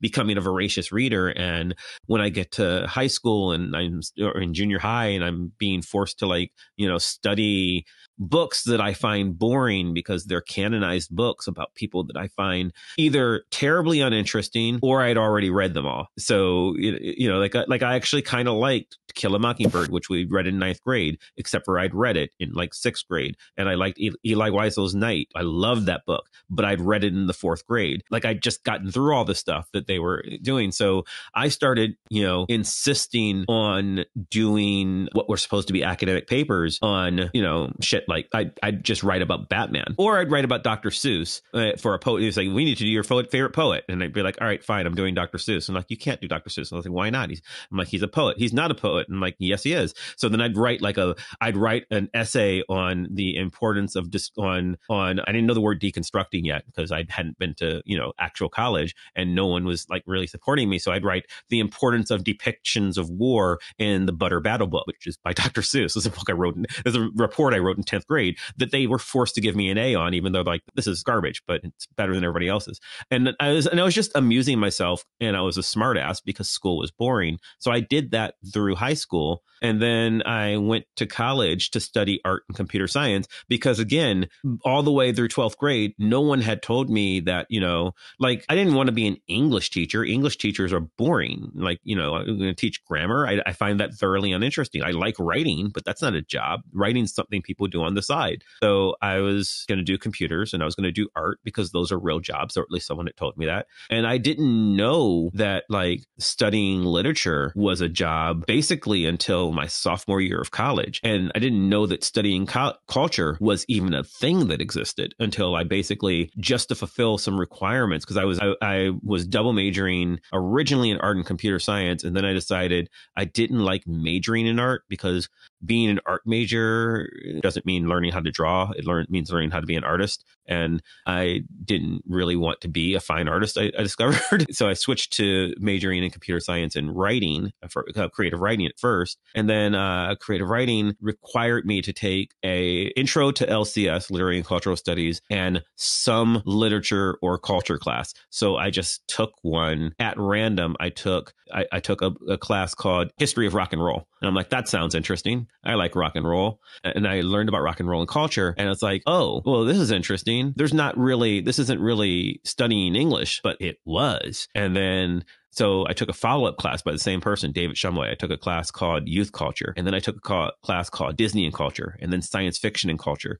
And then I learned what cultural studies was, eh, like basically in college on accident, and realized, oh, this is like a thing that you can do, and it's interesting, and you can like discover things. And I learned, you know, that sociology was a thing, and I learned that like you could do interdisciplinary work and like mix psychology and philosophy with the study of literature and in literature didn't have to be books. I mean, I loved reading, but like reading as a career in and of itself seems silly to me. I wanted to be able to, it, it needed to mean something for it to be interesting. So that's when I basically just decided, all right, just because this is a thing, I'm going to also major in this in college. And so I got a major in literary and cultural studies. And then I graduated and I wanted to go off and make money. So I started designing computer software because remember, I was like, I was also there for computers and that's the real job, you know, English and stuff. That was just fun. So I started designing software for for a living and I did that for like 15 years. And I started just out of boredom. I missed school. Like Wayne, you said you wanted to, you know, Mhm. like that was what you do. I missed school like a lot. And then Marone Langsner, fit friend of the show, has been on the show several times. He was like, Well, you should do this conference with me. What's a conference? Okay. So he's like, You can go write a paper for PCA. And I'm like, I don't know what that is. And he's like, It's Pop Culture Association. And so I learned about that. And so what can I do? And basically, I learned what it was. And then I need to do something interesting. And so I started writing papers just for fun about things that I was interested in. And I would start doing things like like if I wanted to learn about professional wrestling, I go, why don't I just go out and become a professional wrestler? I mean, it's more school. How hard could that be? I'll just go get beat up for a bunch and I will learn to be and I will, you know, I'll enroll in professional wrestling school for a year and learn how to be a wrestler and learn what's interesting about that and read everything there is to know about the culture of pro wrestling and just become an expert on it. Because that's the kind of research that one does for like if, if you're a software designer, like like Katya is now. But like but the research I was having to do would be on was on for that was like financials and banking. And I didn't find any of that interesting. But if you tell me that I can research this cultural thing, I was like, this is fun. So I did that for, you know, a few years and I learned the term, I learned the term ob- uh, participant observation as ethnography, as that's what I was doing with wrestling. And then I learned you could do pro wrestling studies in culture and how media plays into that. And then you can look at, at people like Baudrillard and you can do all kinds of deconstructionism. And then I learned about, you know, you could do the same thing with comic books. And then I got involved with the comic studies group. And then it's like, or you could just go back to grad school. And I kept saying I was going to do that because just because I wanted to learn more, but I didn't until I got had a bad job that I really disliked. And I, I remember a lot of these conversations in the store Yeah, over the course was- of years.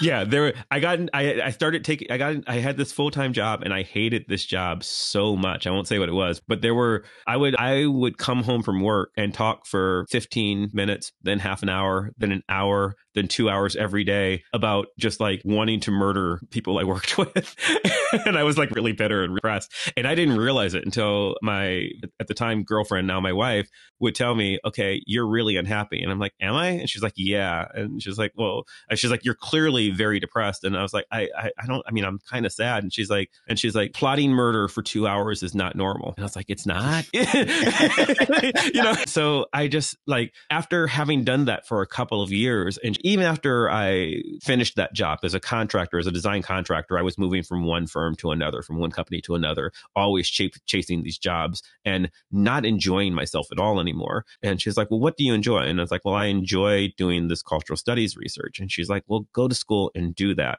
and, and you'll be much happier. So I said, But can I really, you know, can we afford for me to do this? And once she, when Steph and I started dating, she was a grad student. She was very poor. By this time, she had finished her PhD. And so she wasn't making as much money as I was. We were engaged, but she was making enough money to, you know, that we could get by, particularly given that I'd saved up. I was making a lot of money as dinner, so I'd saved up a bunch of money. So she's like, you can probably go to grad school for a little bit and see if you like it. And so I was like, all right, maybe I'll think about it. And then I, there was like a weekend where I found out that I was losing my job. They basically they gave me 2 weeks notice cuz they were losing the funding on the project. So there's like you have 2 more weeks and then you're done. And she's like, "Well, maybe now's your chance you should go to grad school." And I thought, "Well, all right, let me see if I can do this." And I went and I, there weren't a lot of grad schools to apply to because I wasn't going to move to go to grad school. So I was like, "Well, let me see if I can apply to Pitt or CMU, which are in the area that I live." Um, and I'd gone to CMU before. And Pitt's applications process was closed and CMU's was due on Monday and it was Thursday. Friday. And Steph's like, all right, well, maybe you should go make sure you can, you do it next time. And just if you can't, if you, so, cause you'll be much happier. And I was like, no, I can do this. And she's like, you can't apply to grad school in three days. I'm like, why can't I? And she goes, well, you'll need letters. And I was like, okay, is that hard? And she's like, well, have you stayed in touch with your professors? And I was like, some of them. so like, I like basically, I was like, let me write people and see if I can do this. And she's like, all right. And she's like, and is your, are your GREs even good still? And I was like, oh, I never took the GREs. She's like, you have to take the GREs. And I was like, okay. Well, it turned out that I found somebody offering the GREs like on Saturday. And she's like, it's Thursday. You cannot pro- study for the GREs in two days. I'm like, of course I can. The way to get me to do something is just tell me it's impossible and, and make me make it a challenge. And I was like, yeah, I will apply to grad school in, in three days and I'm going to get in. And that's what I did. and that, and then that's basically how I ended up at, at CMU six months later. And I met Katya was just like, like on a lark of, I'm, I'm just really unhappy at work. Can I go to school for this? And then it's like, well, now that I'm here, CMU's grad master's program is only a year long. So once you're there, you're immediately going to work on a PhD program. You're immediately working on that. So I got into this master's program and then immediately started working on this PhD program. You know, and even doing that, there was, you know, there were people at, there were people, professors of mine who said, well, what do you want to do? And I said, I want to do inter- interdisciplinary studies and look at popular culture. And he's like, well, yeah, but what field? And I was like, what do you mean? And he goes, well, are you going to be a modernist, 20th, 20th century person, 19th century person? And I was like, that all sounds really not me. And he's like, well, what do you want to do? And I said, I want to study interdisciplinary cultural studies, you know, just look at, you know, I want to look at interesting bits of pop culture. And he says, well, that's not a field. You can't do that. And I was like, again, don't tell me I can't do stuff because now I have to do this in order to prove you wrong. so, so that's how we got to, to where I am. It was just a lot of me going, I don't know. I want to study this for a living and I'm unhappy doing real people jobs. So is interdisciplinary cultural studies like a job? And it wasn't, but now, you know, it's eight years later and it is. So that, so like that, so that's how I got here. I, it was just like sort of, I, I don't know how to, I don't know how to take no for an answer. Like maybe something we all have in common is sheer stubbornness of will. Yeah. Yeah. Oh, absolutely. Mhm. Yeah. I think you have, I mean, to do, not necessarily like to be an academic in like traditional sense, but I think like one of the things that I think people who do stuff like this, whether it's, you know, professionally, freelance, whatever, or just as, you know, for funsies, it's like you, I don't know how to say this without sounding like an asshole, but like having an opinion and holding it like deeply is a skill. Having a correct opinion and holding it deeply is even harder. Right. I think like when I look back at like, you know, what I was saying, like my Brave New World like thing is like, well, I think it's that and it's like a deeply held opinion that's backed up by curiosity. Because like when I look back at like, you know, the the, the margins, like the, the notes I used to leave in the margins, first of all, what fucking 12 normal 12 year old leaves notes in the margins of novels? I want to know. Because, like, I, I mean, frankly, how dare you ruin a book like that? I'm kind of like when you were telling that story, it was just like, you know, No, I, I, for that. I think that was the first book I ever wrote in because I was, I think I was that person, but I was like, I have ideas and I want to think about them. That's what sticky notes are for. Well, that's why it's sticky notes. But at a certain point, the sticky notes weren't cutting it. It was Uh, you kids who were born after the invention of sticky notes, I swear. like I, I like I, I think like it, it didn't occur to me until many years later that people didn't read that way. And I think like even just listening to all these stories, like I think all of us, not just reading, but like responded to culture that way. Like I remember distinctly a really weird experience. I really wish I remember what exactly I had said. But I basically like I was at a time where like I think Britney Spears, I don't know if it was her first album or second album had come out and it was on the radio.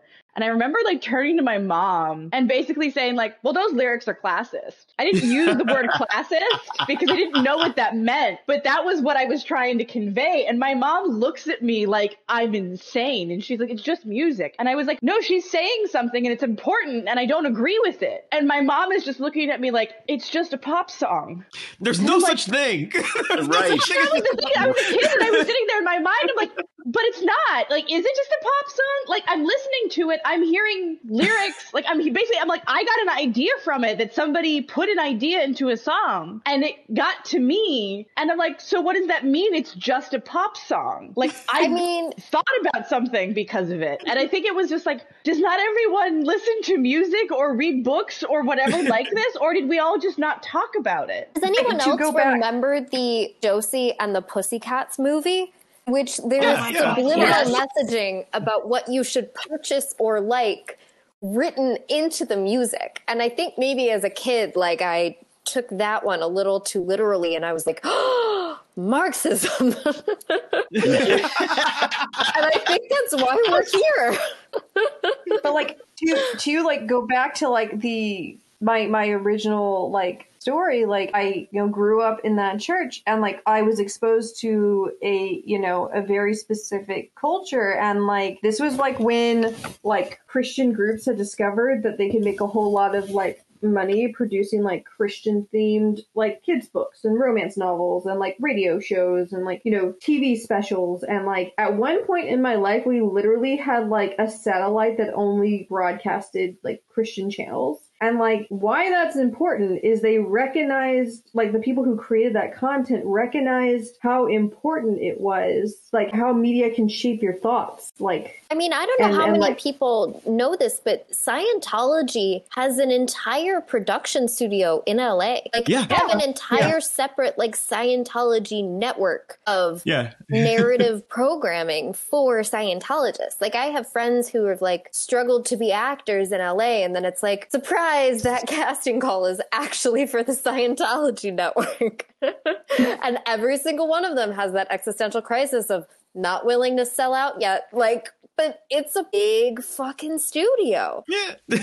like yeah also i mav this is a random aside but i think my true origin story was when i was like two three years old and i kept like getting out of bed at night because i wanted to like watch the tv my parents were and my Mhm. dad kept sending me back to bed and he finally got irritated and said hanley rogers if i see your feet on the floor again tonight you will be punished so out of sheer spite i put my hands on the floor and did like a handstand from my bed with the door open, waiting for my parents to walk by so they could see I was following the rules, but I was being spiteful. And what happened next clearly, I think, solidified our relationship for the rest of our lives. They found me, and like my father laughed about and was like, well, she knows how to interpret things. Cool.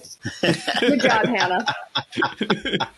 There's this um, great. comic I have saved somewhere that like talks about the idea that like depending on like your perspective, you see different things looking at a landscape, which you know is a theme of my the things I'm curious about. But it talks about like if you're a geologist, you see cool rocks. If you're a physicist, you see cool. You, see- you if you're a physicist, you see like the movement, like the way the move the wind moves things. You like, or if you're an artist, you see color. If you're a literary person, you like think of poetry and all this other stuff. And I think like just listening to a lot of these conversations, it's like we maybe like and and that, that specific comic is talking about like how the way that like your academic training shapes how you see the world. And I think like just listening to this conversation, like to see like actually it's, it happens a lot earlier. Like we pursue the interests that we do because there's something that happens much earlier about like why we are interested in that thing. And I think that was mm-hmm. like, you know, even after leaving academia, I think the, one of the most fun and rewarding things about going to grad school is everybody is like deeply invested in whatever weird thing it is that they're mm-hmm. invested in. Mm-hmm. And I think that's so cool. And I think it's something that like I'm always grateful for the opportunity. Like even though it was so fucking difficult, Hannah knows very personally how hard it was and watched like so many nervous breakdowns.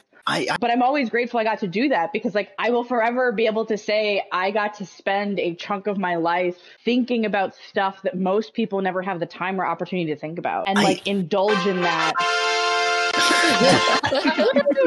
but like and indulge in that and which is not to say it's not difficult and like i was reading actually twitter threads about people who like th- there's a there's an entire conversation around like the recovery period after a phd program or a postdoc and that it takes years for you to like actually bounce back as a human and that's very real but at the same time it's like and there, there's things that you give up to be able to do that but i still like i got to read for a mm-hmm. year for my exam year yes the exam at the end is horrendous and very stressful but I got to read for an entire year, and that was basically my job. They Yeah. You got paid for it. Yeah, that's kind of neat.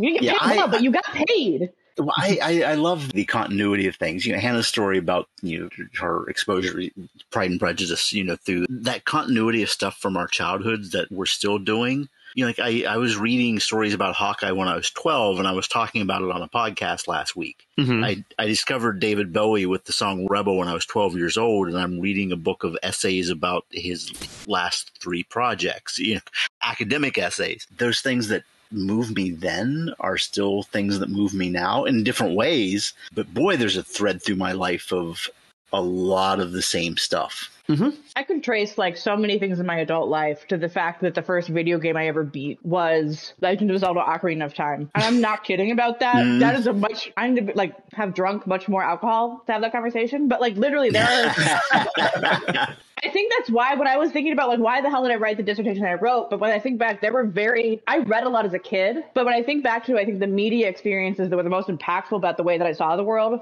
it was video games every single time. Like because there's this idea in a video game where like you get to fix a problem, and I think like that, and especially I think about like the gaming generation, the idea that you are supposed to like save the world is such a weird narrative to give a kid control over because it's not just that you're reading it, like you're actually doing it. And especially when you're a little kid, like I think I was probably, oh God, when did Ocarina of Time come out? I should know this. But I was like seven or eight, maybe a little younger actually, but young. And like, I think at that, t- at that point, I don't know that you distinguish between like the person in the game and yourself in the same way we do as adults. Like, I think literally, I would be curious to know, like, is the part of your brain that does that even fully developed? Mm-hmm. Because I like oh. literally, like, I think that experience shaped my view of like myself and of the world like so powerfully in ways that I'm like, this is real weird. But see, here's how we think because like the second you said that, I'm like, okay, like literally, I'm like you're saying that, and I you're okay. So Lacanian mirror stage would happen around age two, because I'm like, oh no, I can figure this out, and, and and there's an episode in that, so that might be coming. Okay, but I you know, when we when you know you talked about like the continuity of these things and how like like I mean some of us are more years apart from our childhood selves than others, but you know like something weird I did when was I really was generous. like something weird I did when I was like a teenager and like in early college was I when I was like making decisions I'd be like would my younger self be disappointed in me if I did this thing? And you know honestly like I, I definitely like had small rebellions over time. I didn't like just like 100% like reject everything about the church from day one. It was like like and I won't say like the, the negative things the toxic things. Like it was a struggle to re- like to you know change my worldview and push back. And I wasn't always as brave as I would want to be. But like, you know, I think now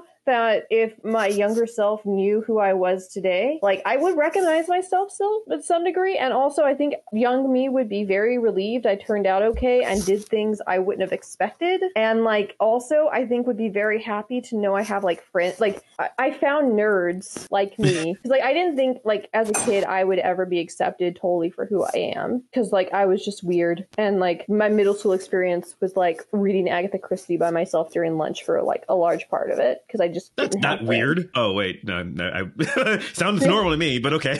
well, you know, like I didn't have friends though. Like I Yeah. had books, and books were my friends, and now I have real friends, and like You have us. I have, and like many others, and like Yeah. that's amazing because, like, you know, at, at one point, and of course, my family loved me, so I wasn't totally alone. Though I think it's like hard to see that when you're an angsty little teen, but like. You know, I remember wishing I just I wish I had one person who understood me really and was interested in what I was interested in and who I could be myself with. And now, like, we have this gift of community where we do have this here. And I think that's really beautiful. Mm-hmm. Aw.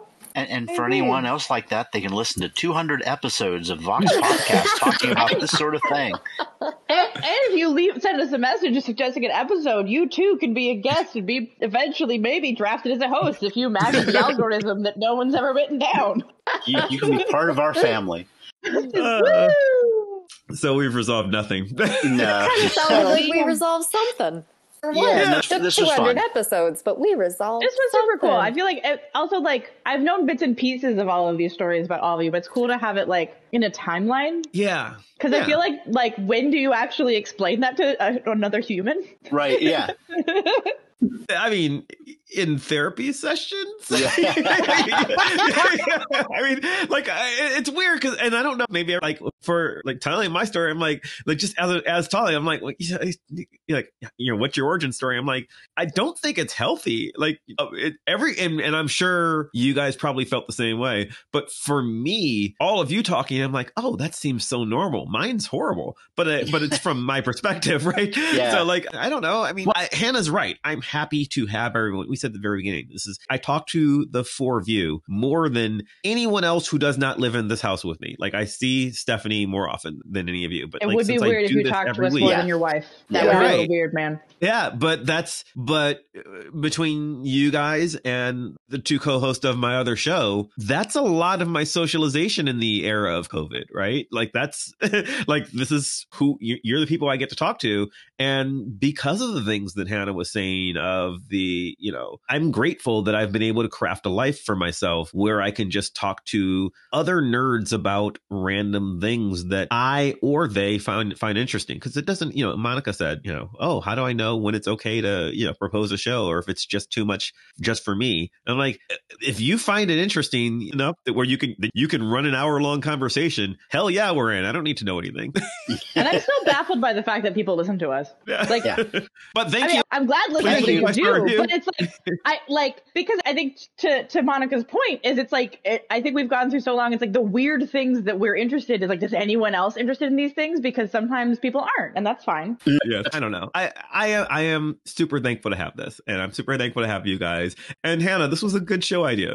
Like you know, Yeah. for a Yeah, 200 this is I show endorse it. Without guests and without like a you know a pure plan. I mean, it's I don't know if I oh, I wish someone would comment. You know, we're running long, and after editing, this is going to be a long episode. So if you're still hanging with us, let us know in in the comments like whether you like. You know, we've been trying recently to every four or five shows just do one of these. You know, just sort of catch up shows to that aren't explicitly a topic because I do like the five of us getting together and kind of catching up on things that have fallen through the cracks, especially since there are five of us now. It's rare that when there's a topic, we're all on it. Like that's, it just, it, it- there wouldn't be any room for the guests. So we try to take turns. So it's nice to do this every once in a while. So thanks. And let us know if it's interesting to anybody else or should we just do this on our own Let- time? And let like, why it- are you? Let us know why we're so fascinating.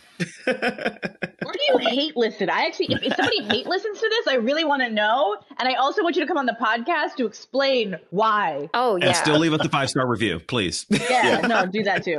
But anyway, thank you. We have no, we have no guests. So No. again, thank you to my four lovely co-hosts. I really do love talking to you guys. So thank you. Right. I love you guys, and I appreciate being here. And you know, let's do it again in 200 more episodes, I guess. Okay. Six years of podcasting. I was gonna say at this point we've outlasted a lot. Most podcasts do not it- make it is it- this far. That's what Most four- podcasts four- don't make it to 50. Yeah. Yeah, It- what, four four years in March, April. yeah. Mm-hmm. Oh God! Yeah. Yeah. So Wow. So thank you for listening, especially if you've been listening from the very beginning. But thank you to everybody who listens. Thank you to the four of you for doing this. I guess I guess I can go around the circle and pretend that any of you are going to plug something like you're or at least remember the names of your damn Twitter and Instagram accounts. so let's see what happens. Let's try this in reverse order of when we signed up for the show. Monica Marvelous. If you haven't watched my video about boobs bra history, Oh yeah. do that. It's through BuzzFeed's As Is channel. It's 1920s big boobs versus little. And if you want to talk to me about it, you can do that at Monica Marvelous on Instagram or Twitter. just yeah, tell her you want to talk about nipples and boobs. Yep, Yeah. that's It's a theme. It's a theme. this is a that was a callback. Yeah. God, it really is all full circle. yep. Palindrome Hannah. You know, if we're going to go full circle, I did, you know, publish one literature thing in 18th century fiction on Jane Austen. So, you know, you can read it. If you don't want to pay for it, you can email me, which that information is on our website, Mhm. and I will send you a copy. But I'll put in the show notes, or Mav will rather, because who doesn't want to read about Kant and Jane Austen? I told you Um, I was very weird. So yes, I would absolutely read that. I was gonna say people listen to us talk about this stuff, so the chances that they want to read about Jane Austen and Kant are more than zero. Mm-hmm. Which, like, actually, today as we're recording is like the anniversary of the publication of Pride and Prejudice. So, like, fun times in life. oh, cool. And Katya. You can technically find me at just that nerd kid on the Instagram, and you can technically find me at Katya Gorecki on Twitter. Will I ever post on the internet again? Again, probably someday. Not determined. All right. And Wayne. Was on another podcast last week. Oh, you have uh, something to plug. That's right. Yeah, our fr- friend of the show, TK, who who does the There Was an Idea podcast on the Marvel Cinematic Universe. I joined her. We did a wrap up of the entire season of Hawkeye. Uh, good conversation. It got a little deeper and and darker than we had anticipated. It's also a really fun episode, but uh, it, it gets a little heavy at one point. But that that's It okay. is. I think we made some points. So, so yeah, we'll, I've heard it. I mean, it was as the listeners hear this, is it's been three weeks, but you know, I Yeah. heard it when it came out last week, and it, yeah, it was good. Good episode, and you got to talk about. Well, you talked about all of us, which makes the show great. But you also you talked about um, your love of the character, which was interesting. Yeah, yeah, no, and it was it was a good experience. It was a good show. So so that's the most recent thing. I you know I- I'll, I'll save everything else I'm doing for the next episode. And let's see. I mean, you can follow me on Instagram or Twitter or Facebook, all the places, always at Chris Maverick. You can follow the show, all those same places at Vox Popcast. You can follow the show's blog at www.voxpopcast.com, where you can find out what we're talking about next week and leave us your thoughts so that we can address them when we record the topic. We've got some really interesting stuff coming up in the very near future. We've got stuff on fashion, we've got stuff on romance novels, we've got stuff on comics, we've got we got a lot of eclectic, interesting stuff, the same kinds of things that we've been doing for 200 episodes and some new things. So you should absolutely check it out. And if you enjoy the show, and we certainly hope you do, then please subscribe to us on iTunes or Stitcher or Spotify or wherever the hell else you get podcasts from. And do us a favor, leave us a five star review. If you leave us a five star review, especially on iTunes, Apple Podcasts, that gooses the algorithm, makes us more popular, helps other people find the show. And also, I mean, it's 200 episodes. Like like we said, most podcasts don't make it that far. That's worth a five star review. That's worth you like writing a review, not just giving us five stars, but write down and say, "Wow, you guys did this for 200 episodes. That's impressive." And we want to see you do 200 more. We'd appreciate that. I would like to thank Maximilian of Thoughtform Music for our epic theme song, building ever so more epically and playing us out. I'd like to thank all of my co hosts one last time. I'd like to thank you at home for joining us for 200 of these. I hope you stick around for 200 more, and we'll see you next time. Goodbye. Bye.